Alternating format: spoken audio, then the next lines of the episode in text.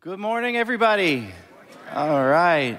Hey, I want to greet those of you who are watching in our campuses this morning in Waterbury, New Milford, and in Derby. Hello to all of you and to our online campus as well. Uh, greetings to you. My name is Brian. If you're new in one of our campuses or here at our Bethel campus, I'm one of the lead pastors, and it is a real honor to be able to share God's word with you today. I'm excited today to share what the Lord has placed uh, on, on my heart as I share it with you. We are in a series right now called Jesus Says. We're looking at the different things that Jesus says to us, the different things that he teaches us. I'm just so thankful that we have Jesus. oh my goodness. If I went on my own way, if you went on your own way, oh my goodness. And oftentimes we do, don't we? But this is a real time for us and, and his church to say, Jesus, we want to do the things that you call us to. And, and Jesus, he commands us to things that's going to bring freedom to us. It's going to bring us and lead us into the, the fullest life possible. And he says some incredible things. And today we're going to talk about one of those. We're going to be in Matthew's Gospel, chapter 6, verses 19 to 34. I want to encourage you to turn there now, and uh, you can do that. I've been encouraging you, challenging you to bring your Bibles with you, whether that's in a physical copy like this or on your phones, however you need to do that. Let's get the Word of God in front of us as we uh, dive into it together. So, chapter 6 of Matthew's Gospel, uh, verses 19 to 34. I remember when I was in college, I had two hockey coaches. They kind of co coached the team. And one of them, uh, we'll call him Coach Stevens. And uh, the other one was this guy named Coach Butters. Coach Butters was this big guy. He was a, a, past NHL player. He had played for the Minnesota North Stars, which Minnesota is still mourning about, by the way. And, uh, and, and he was what you would call an enforcer. Would be sent out to go and fight somebody. There might even be a YouTube clip, if you search it up, on Bill Butters jumping into the opposing team's bench to take on the whole team. So that gives you a little idea of who Coach Butters was. Now, when Coach Butters said something, it was.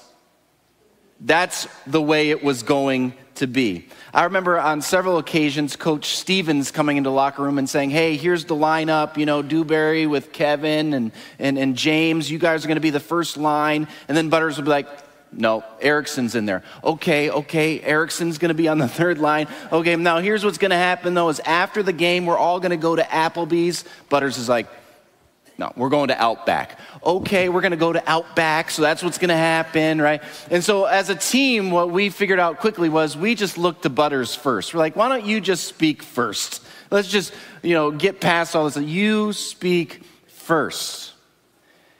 Here's what we're, we're trying to, to do as Christ followers is we're trying to hear Jesus first. What if in this moment in our life as a church, we just said, you know what? Jesus, we want you to speak first. We're going to turn to you. Before we turn to the news channels, before we turn to even uh, our, our, our deepest loved ones, before we, we turn to our own convictions and our own passions, our own desires, our own, our own wills, Jesus, we want you to have the first word. Wow, what a life would that be for Jesus had the first word. And so we're coming around the words of Jesus. We're in the Sermon on the Mount right now in chapter 6. That's in Matthew's Gospel 5, 6, and 7. This is a place where Jesus has this great crowd of curious people wondering about who this Jesus is. And this is his pinnacle place where he shares about his kingdom. He's describing what it looks like to be a follower of his, to be a person who walks in his kingdom, the ways of his kingdom. So he spends chapters 5, 6, and 7 giving these teachings. And one of those teachings comes in Matthew 6, verses 19 to 34. And what I want to share on today is I want to share on being generous. Be generous. I have a subtitle to my, my sermon today. It's this How to Treat Your Treasure. Okay? How to treat your treasure. What it means to be generous living a your kingdom come, your will be done kind of lifestyle. This is the life that Jesus is calling us into. Your will be done, Lord. Your kingdom come. What I want to share with you in this passage are four directives that Jesus gives to us. These are just real clear statements, uh, uh, points that Jesus is making that he wants the people to carry with. Let me just kind of give you the outline of, of how they go. The first directive that Jesus gives is really the main theme of this passage. It's what everything else centers around. It's the center point. We need to hear this first directive first. The second two directives are the things that can become blocks and barriers to the first directive. And the fourth directive is about how to live so that first directive can come true in our lives. Do you get that? You wrote that down? I didn't see anybody writing it down. I didn't see anybody, maybe a few of you. We'll go along. It's going to be okay. We're going to get it as we go. Here's the first directive that Jesus gives in this passage the first directive is this store your treasures in heaven. Now remember, this is the main point of this section of his Sermon on the Mount. Store your treasures in heaven. He's teaching us a very valuable lesson. He's giving a command here store your treasures in heaven. I can remember when I was a youth pastor about 20 years ago now, I brought my students to a paintball uh, place.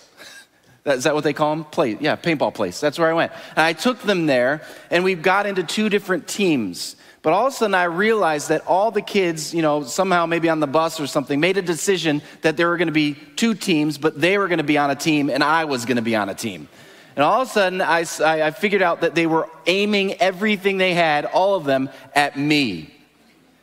Here's what Jesus is saying store your treasures in heaven. What Jesus is commanding us to do is to aim everything we have at heaven. Aim it all at heaven. Aim everything you've got at heaven. Store your treasures in heaven. This is the call. The call is to invest in the things of God, the, the move of God, the children of God. Make investments in heaven now. The command is simple aim everything you've got at heaven store your treasures in heaven. You might be thinking, well, I don't have any treasures. We all have treasures. This isn't limited just, just our finances, but I would imagine for, for most of us, we have some level of financial treasure as well. How are you stewarding that? What are you doing with it? Are you aiming it at heaven? But I also believe the Lord's not just talking about finances here. He's talking about how we use our time and steward our time, how we use those gifts that He's so graciously given to us the gifts of faith, the gifts of healing, the gifts of administration, the gift of hospitality, all these spiritual gifts that He gives His children. How are you stewarding those things? He's talking about talent, the treasures that you've been given in your talent, the things that you're just good at or you've learned to get good at. It might be finances. It might be counseling others. It might be opening your home. It might be educating other people. These talents that you, you have and you possess, how are you stewarding those things? These are all treasures. The relationships and the connections that you have, these are treasures. Maybe the education that you've been privileged enough to be able to have how are you stewarding that towards the things of heaven? We all have treasures. Where are we aiming them? Store your treasures in heaven. I love this word store. The word store means to place something on purpose. There's this great show on Netflix called Get Organized. Has anybody seen this show before? Well, it's on Netflix. You should watch it. I'm sure maybe other people at campuses have watched it. Get organized. I've watched a few episodes of this, and it's these two friends that go into a home or an office space that is a mess. And at the end of the show, they, they sort everything and they store things where they should go so that people can find them in the office. Sometimes what they do is they discard things that shouldn't be there anymore. But other times they take things and they put them in really nice bins. They must spend a lot of money on bins and in different color coordination. And the people walk in, and all of a sudden their life has changed completely. I wonder if you go back three months from them, if it's still the same way, but we, that's a whole different show. You know, that's a whole different, that's Hoarders. I think that's the show, that, that one. This one's Get Organized. But, but what they're doing is they're placing things on purpose. Here's what Jesus is commanding us to do with our treasures, those things that we, we have, those graces in our life. Is he's saying, place them somewhere on purpose. Don't let them just lie around. Don't let them just go unintended. No, store them, place them somewhere on purpose. And I love Jesus, he tells us exactly where to store them. Store your treasures in heaven. In heaven. Now, I don't want you to read past this passage too fast and say, oh, well, I'm not in heaven, so this doesn't apply to me. No. We learned several years ago when we did a, a 10 or 11 week series on heaven that heaven is really the abode of God. What that means is heaven is wherever God is. Heaven is being in the presence of the Lord. Yes, there is going to be a place that's being prepared for us called heaven, that when Jesus comes back, we are going to be with him in this perfect place that we love to imagine, but we can't ever imagine how great it is. That place is real. We have that to look forward to.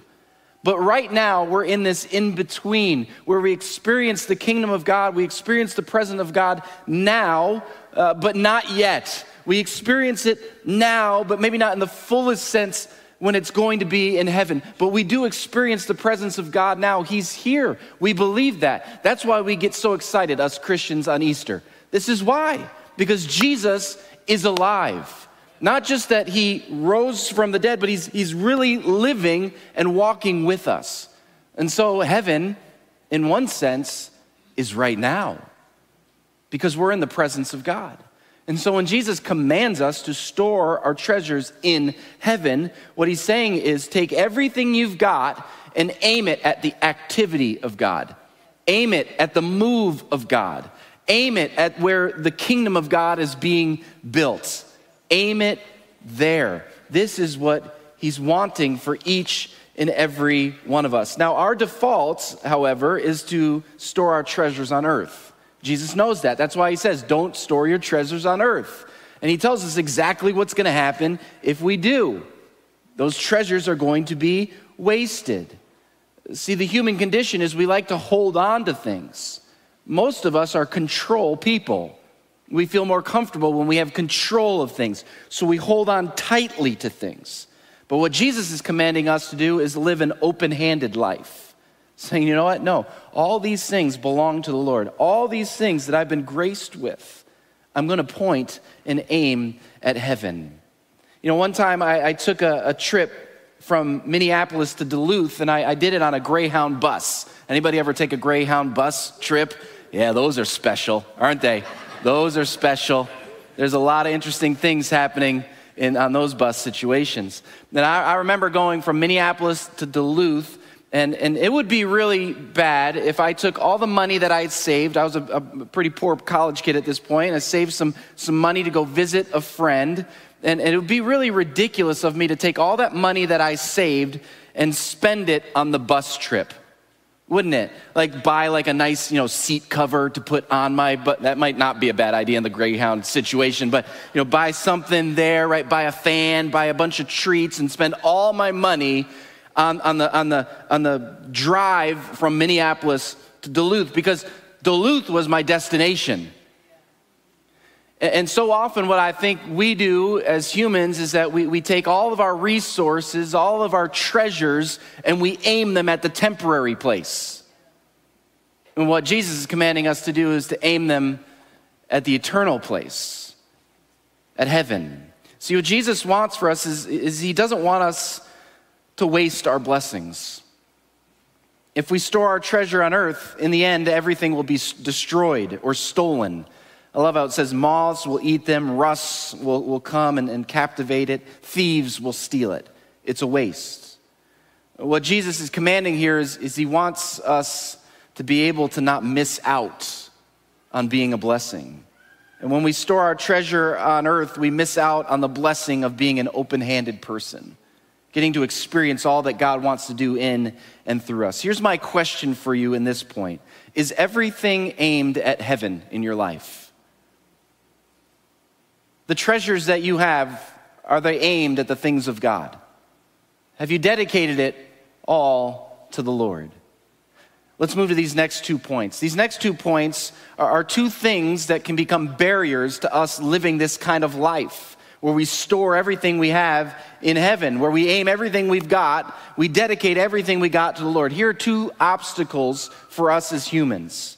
And the first directive here in these two is this Jesus tells us to stop serving two masters. Stop serving two masters. Let's first define what a master is. A master is anything that has control over you or is in charge of you. You cannot serve two masters. Now, Jesus uses the example of money here, but it's not limited to that. But we can see his point that money can become a controlling factor in our life, can it? Yeah, it absolutely can.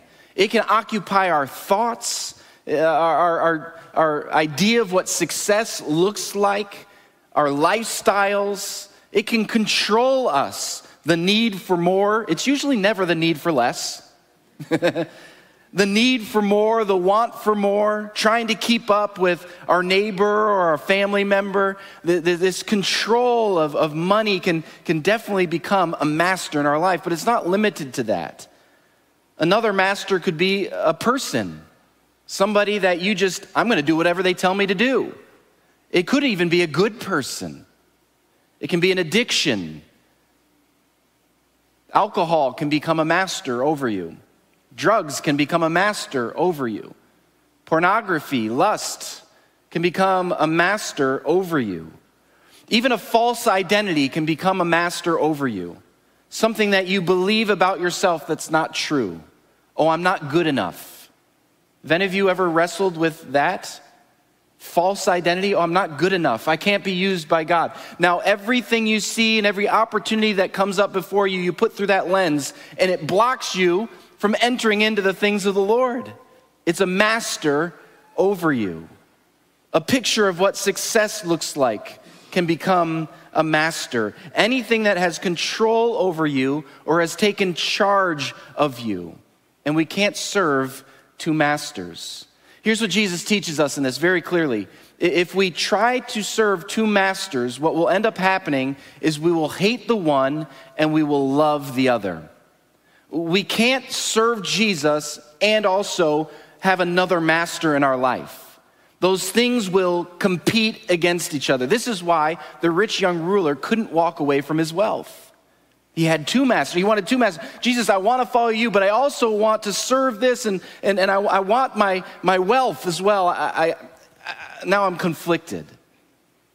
You will end up hating one and loving another. There's about Five or six years ago, a man came into my office to speak to me, and he shared with me that he was having an affair.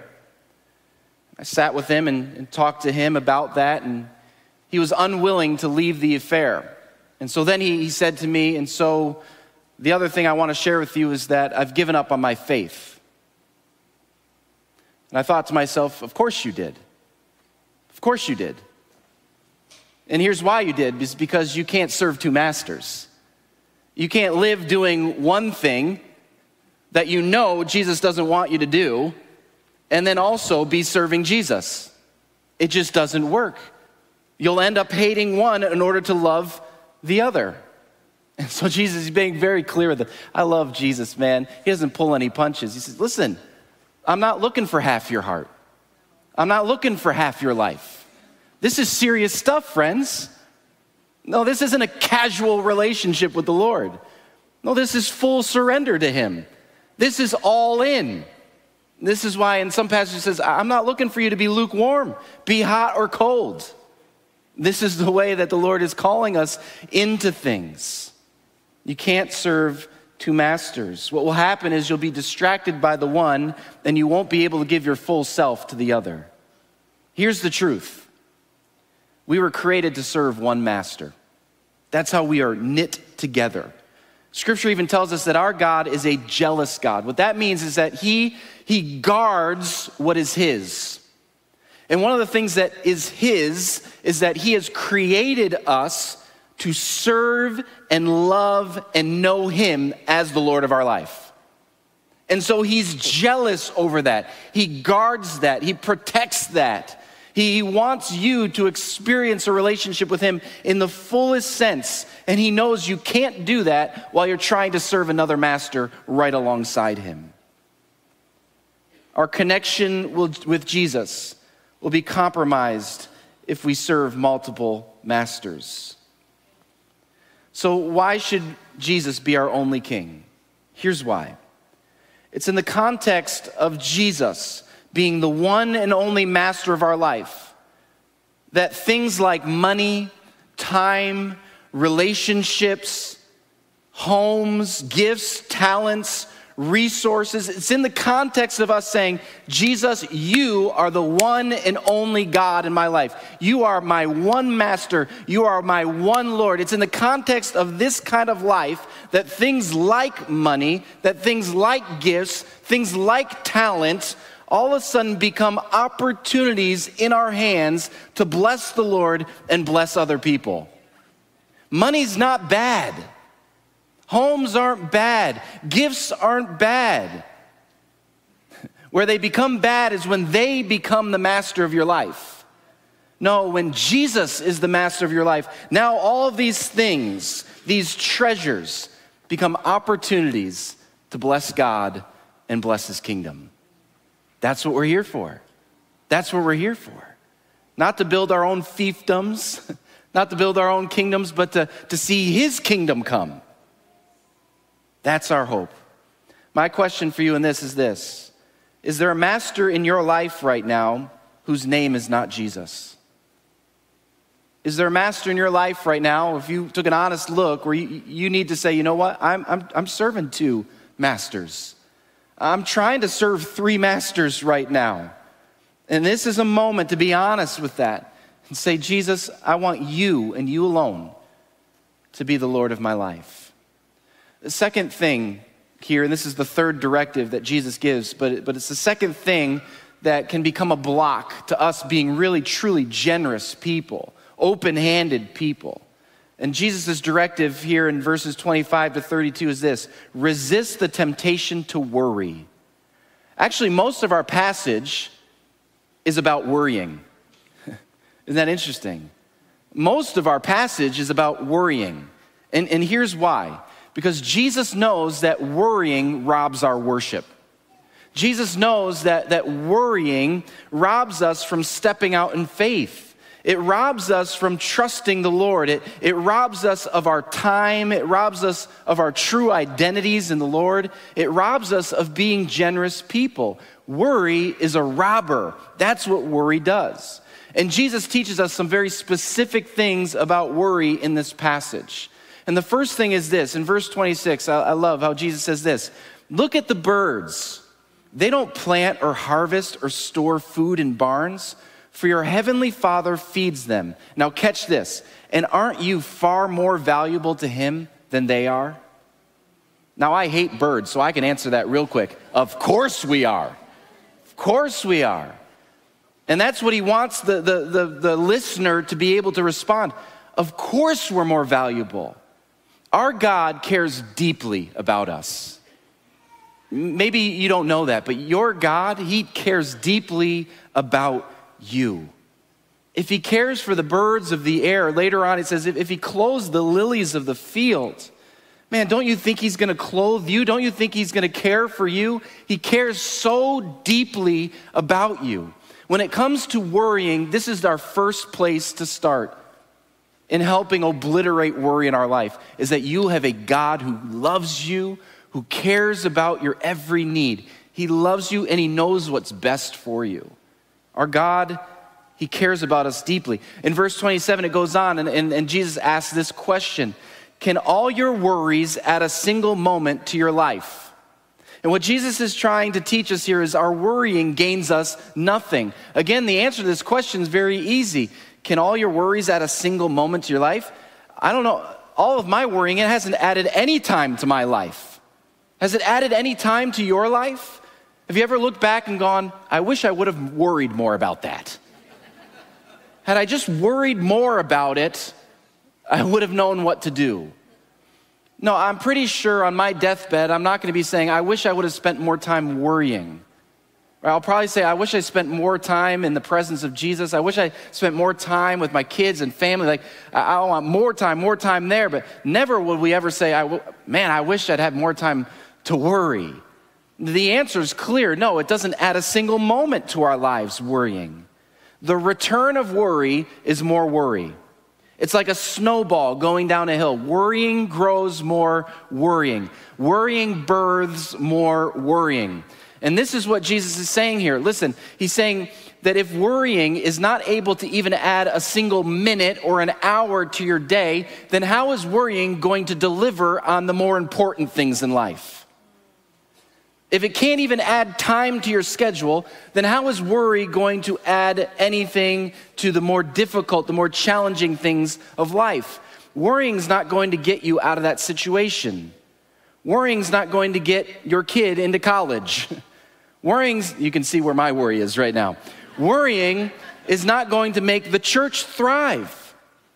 Worrying is not going to keep you healthy or get you healthy. Worrying is not going to save your business. Worrying gains us nothing. In fact, usually the opposite is true, where our worrying snowballs into fairy tale making. All of a sudden, we take something, we start here, and all of a sudden it becomes this great story and it ends here, and about 89 to 95% of what we worried about never happens. And we create fairy tales. Worrying gains us nothing. What Jesus wants us to know is that our God, He's faithful and He loves us deeply. He feeds the birds of the air, He clothes the lilies in the field. He's been faithful to us and He always will be. Here's my question of application for you today What are you worrying about? And will you release it to the Lord and trust Him with it today? It's not going to gain you any time. Don't allow worry to rob you of being open to God moving in your life. Choose to trust Him today. And this is a continual process, friends. We need to remind ourselves and, and replace those negative thoughts with the things that God tells us who we are and who He is. Fourth and final directive. This comes in verse 33. Jesus commands us to seek the kingdom of God. This is the how.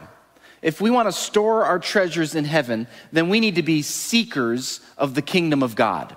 We need to be people who are constantly on the hunt for the things of God constantly scanning and surveying and looking, continually intrigued and eager to see and to find the kingdom of God and to enter in to what he's doing. We need to be people who are seekers of the truth, people who are setting our minds on the things of God, the truths of God. I, I love in Philippians 4 8, it says, And now, dear brothers and sisters, one final thing. Let me just lead you with one final thing. Fix your thoughts on what is true and honorable and right and pure and lovely and admirable. Think about things that are excellent and worthy of praise. Seek his truth. This is what it means to seek his kingdom. Seek his truth. Seek his ways. His way is the way of generosity being blessed so that we can bless others, serve one another, love one another, live ready to sacrifice for one, or, one another, live an open handed life, live a life that says, Your kingdom come, Your will be done. Be people who seek the ways of God as He teaches us about the things of the kingdom. Seek His voice. Jesus taught His disciples to pray your kingdom come, your will be done as it is in heaven. The way to know whether you're in the will of God is to know the word of God and to know the voice of God. This is how Jesus teaches us. And he does that through his word. He does that through trusted friends who we walk with in, in, fellowship and community. He does it through an attitude and posture of prayer. He speaks and prompts our heart. And ultimately, he does it by his spirit, which is a gift to us. Seek the kingdom of God. Seek his kingdom. Seek the truth about his kingdom. Seek the kingdom ways. Seek the kingdom voice the voice of Jesus in your life. and step out with Him. Here's my question of application for you here very practical. If you're a seeker of the kingdom of God, then the question is are you meeting with Jesus? Are you meeting with Him? Are you setting time aside to meet with Him? Pastor Craig Horn and I are going to speak about that next week. Are you, are you really meeting with Jesus? You asking Him to speak in your life through His word and through His voice? This is how you will be led into a generous life, a kingdom minded life. Let me close this message by saying this. I was thinking about my smartphone, and I believe we are in a smartphone culture where we constantly have notifications coming. We get distracted so easily from what we set out to do. I don't know if you've ever found this where you kind of go on your phone to do one thing, and then all of a sudden something else pings up, and you're like, oh, I better do that. You know? I'm going to go check my bank account, pay a bill, and then all of a sudden, bing, oh, a text message comes in. Oh, a friend I haven't seen in a while. Let me open up one of my social media platforms, see what they're up to, and then, and then I forget why I was even going on my phone in the first place. My kids always laugh at me because I usually have like 80 apps open at one time right? And they're all doing something for me, right? We've lost the value, and I would say the blessing of being dedicated to one thing. We've lost that in our culture. And so I think it's time for dedication. Welcome to a dedication service right now. Oftentimes we think, well, we dedicate our kids. No, we should dedicate everything to the Lord. To dedicate means to devote or assign something to a particular purpose or task. We need to remember we have an assignment. We are not on this planet running around aimlessly. We have been given an assignment. We have been given this assignment to a particular task and purpose. Not a thousand tasks and purposes, not 80 apps open at once, one one purpose, one task. And here's what our mission is, friends. Jesus gave it to us himself. He says, Love God and love others. What we should be aiming everything at is loving God and loving others. And I think this is a moment for us because I would imagine that all of us, in some way, shape, or form, are trying to serve two, three, four, five masters at once. And we need a moment of rededication, saying, Jesus, we're going to point everything we got at you, even if it's painful, even if I feel out of control, even if I'm not sure where you'll take me. I'm going to aim everything at you, Jesus. I found this great prayer of dedication written by Joyce Myers. I want to read it to you and then I want to pray it together. She says this Lord, I am yours. I want to be a vessel fit for your use. I love that line. Man, I want to be useful in your kingdom, God. I dedicate myself to you. I give you my hands, all, all the work that He's put before you. I give you my mouth, every word that comes out of it. I give you my mind, how I think. I give you my, my body, how I'm present in this world. I give you my money, those, those things that you've, you've blessed me with, and I give you my time. Father, here I am. I am yours. Do with me whatever you want to do today. Here's how I want to lead you today. I want to invite you, if, if you would like to, pray this prayer with me in just a moment in all of our campuses, online as well, if you're in your home, wherever you might be. If you're driving in your car right now, maybe don't stand, but uh, participate with us. In just a moment, I'm going to ask you to stand if, if you want to pray this. Well, listen, this isn't a pastor trying to get you to do something you don't want to do. It's okay if you're not there right now. But sometimes changing our, our posture really makes a commitment to the Lord. And so I want to invite anybody who just who wants to really make this prayer of dedication to the Lord today to stand with me and I'll lead us through this time of prayer.